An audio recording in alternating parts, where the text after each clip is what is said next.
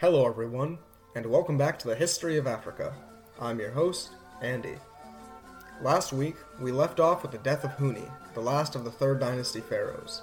However, Egypt was in a stable enough state when he died that rule was able to pass on successfully to his son in law, Sneferu, when he couldn't produce a legitimate heir. This week, we'll see the Old Kingdom reach its absolute height, but we also see some of the warning signs of Egypt's inevitable fall from grace. Episode 8 The Old Kingdom's Peak. When Sneferu took the throne in 2613 BC, he inherited an incredibly healthy economy and government.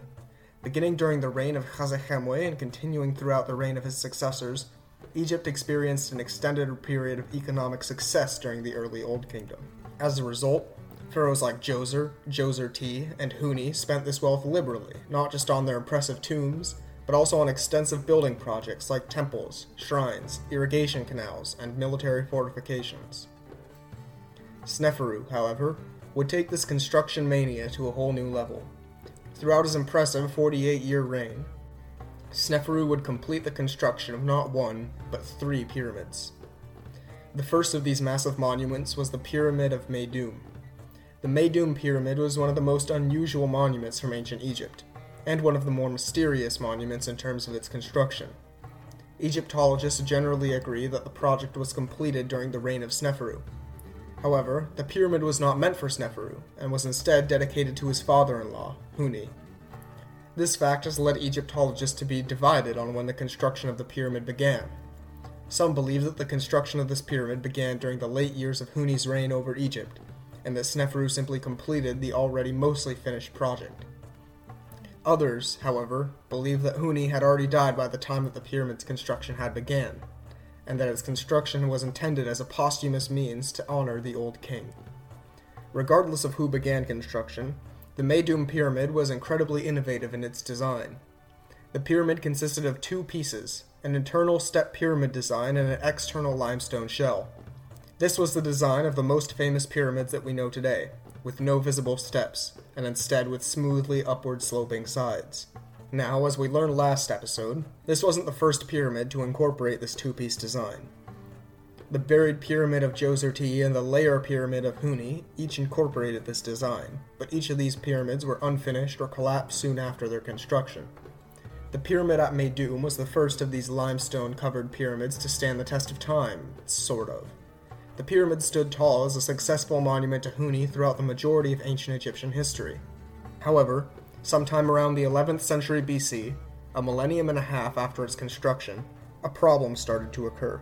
You see, while the internal pyramid structure was built on a solid surface, the edges of the limestone shell had been built on slightly softer, siltier land.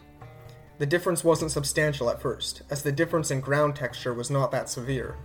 However, the shell slowly slid into the surface over the centuries, collapsing at the bottom into a pile of rubble. Today, the pyramid is one of the most interesting structures from ancient Egypt that remains today.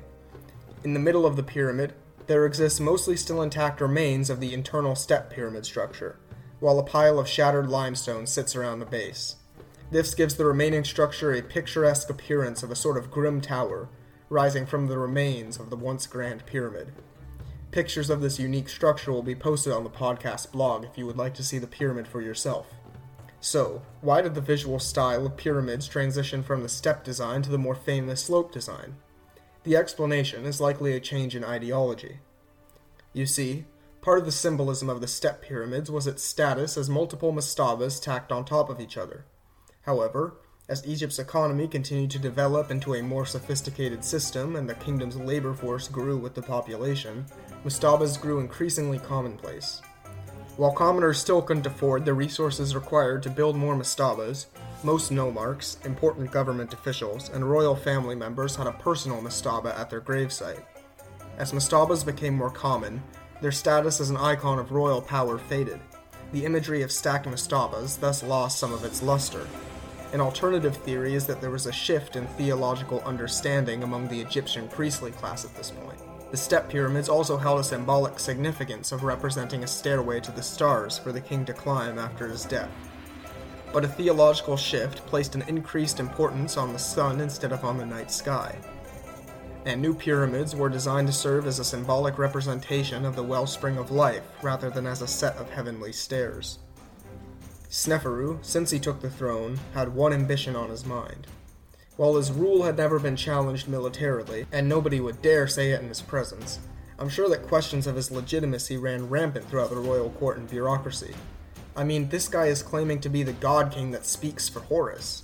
But I heard he's just some nomarch who married the last guy's daughter. What's up with that? It seems that these questions really struck a nerve with Sneferu, even developing into something of a complex. He set out to construct the most impressive project in not just Egyptian, but human history to that point. This, more than anything else, would unquestionably demonstrate his divine power. Rather than just one pyramid, Sneferu would build two, and each of these would surpass all previous monuments in size and scale. The site at which these enormous pyramids would be constructed was marked to be at Dahshur, a site just south of Saqqara.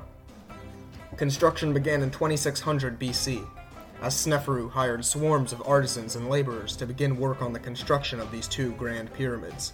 Yes, you heard that right. Hired. Contrary to popular belief, the pyramids were not built by slaves, but were instead built by well compensated and respected artisans and laborers.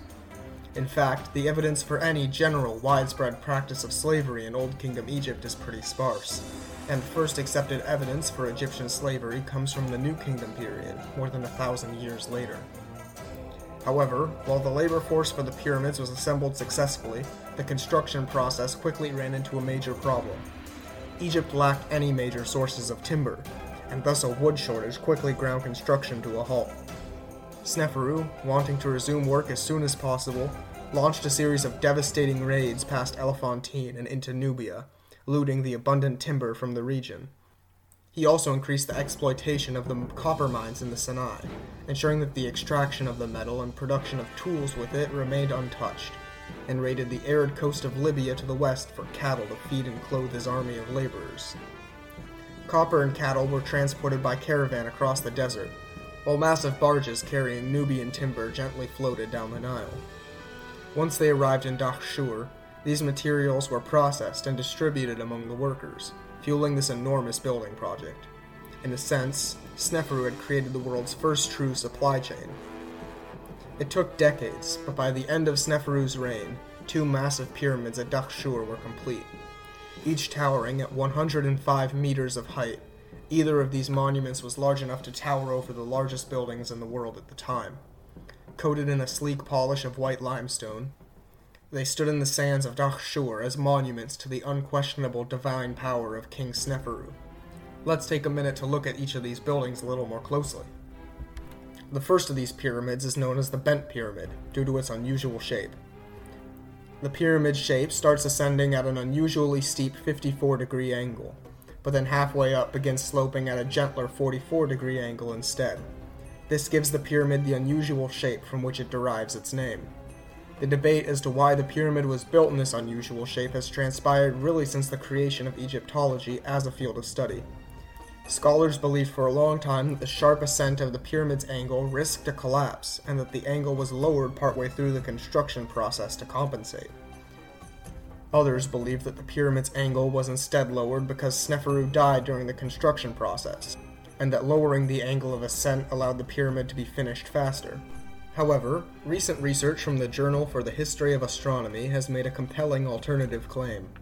Rather than its unique shape deriving from an accident, this research argues that the bent pyramid was built with its inconsistent angles to align with the angle of a sunset during the winter solstice, Additionally, the bent pyramid is built to symbolize the conical crown of Upper Egypt, corresponding with the fact that it was the southernmost built monument of the pair.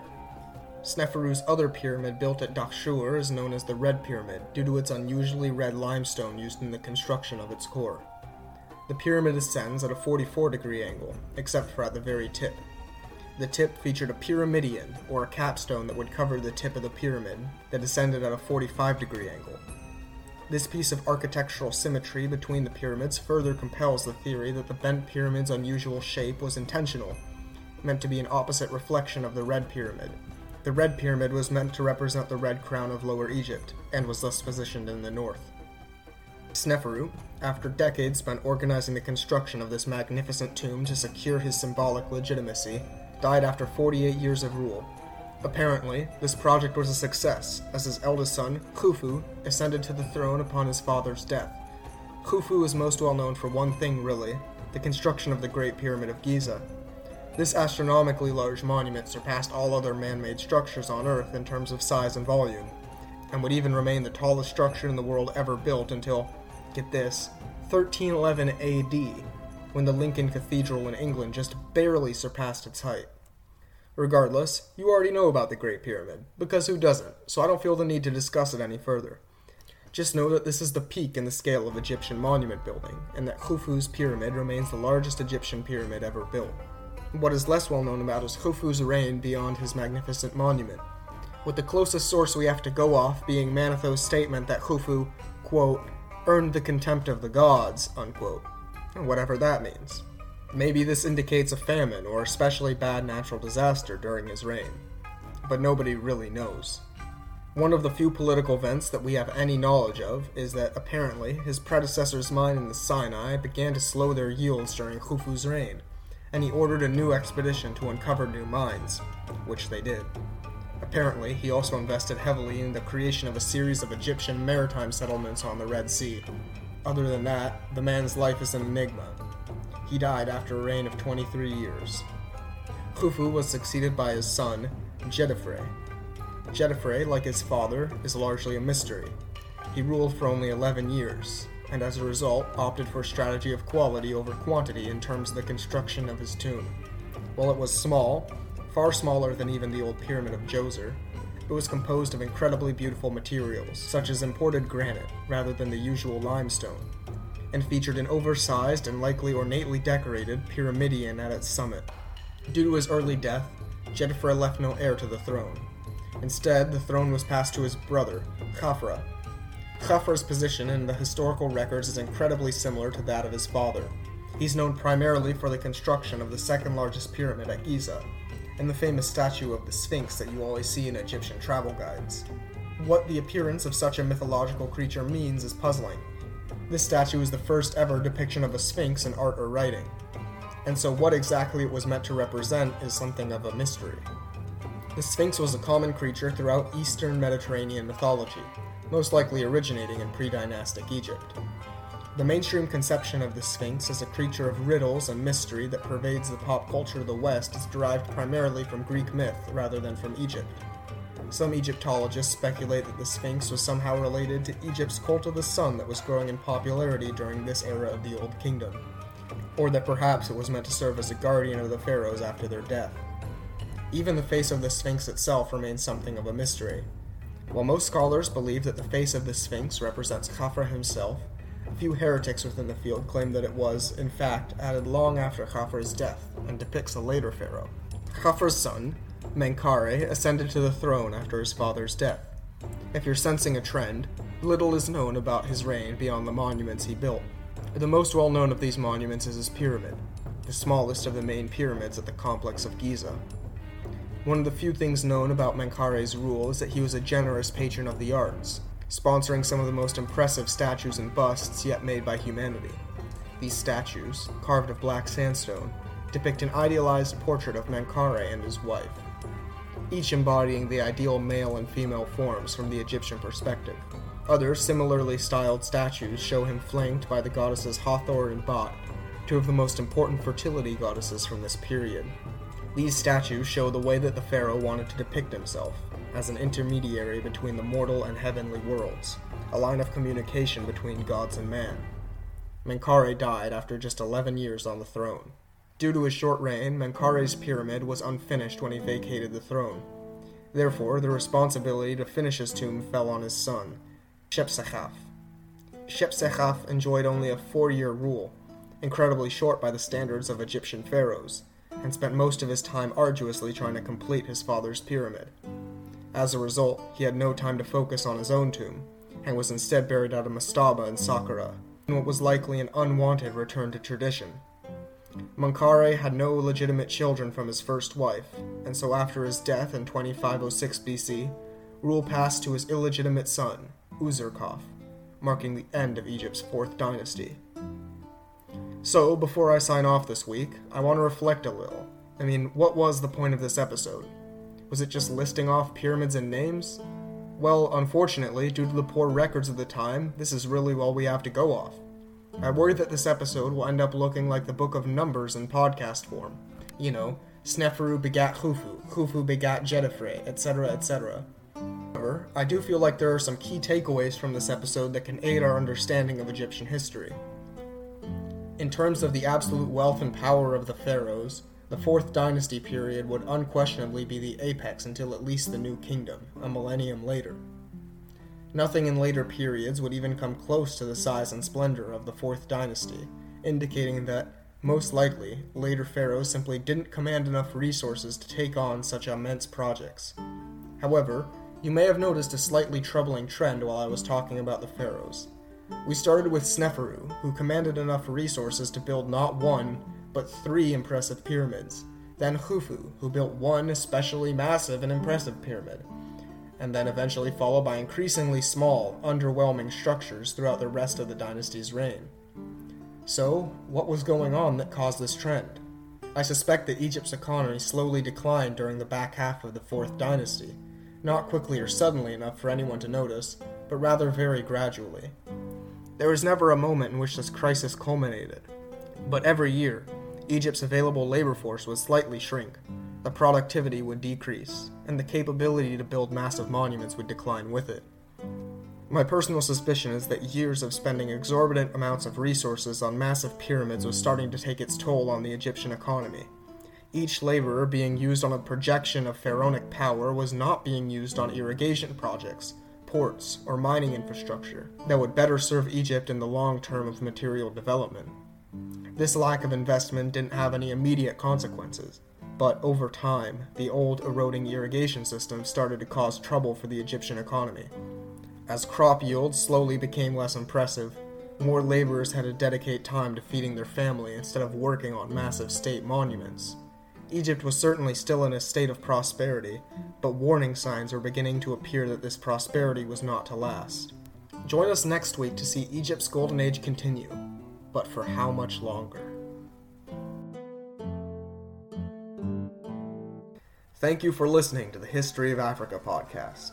If you like the show and the free education we provide, then I'd encourage you to support the show.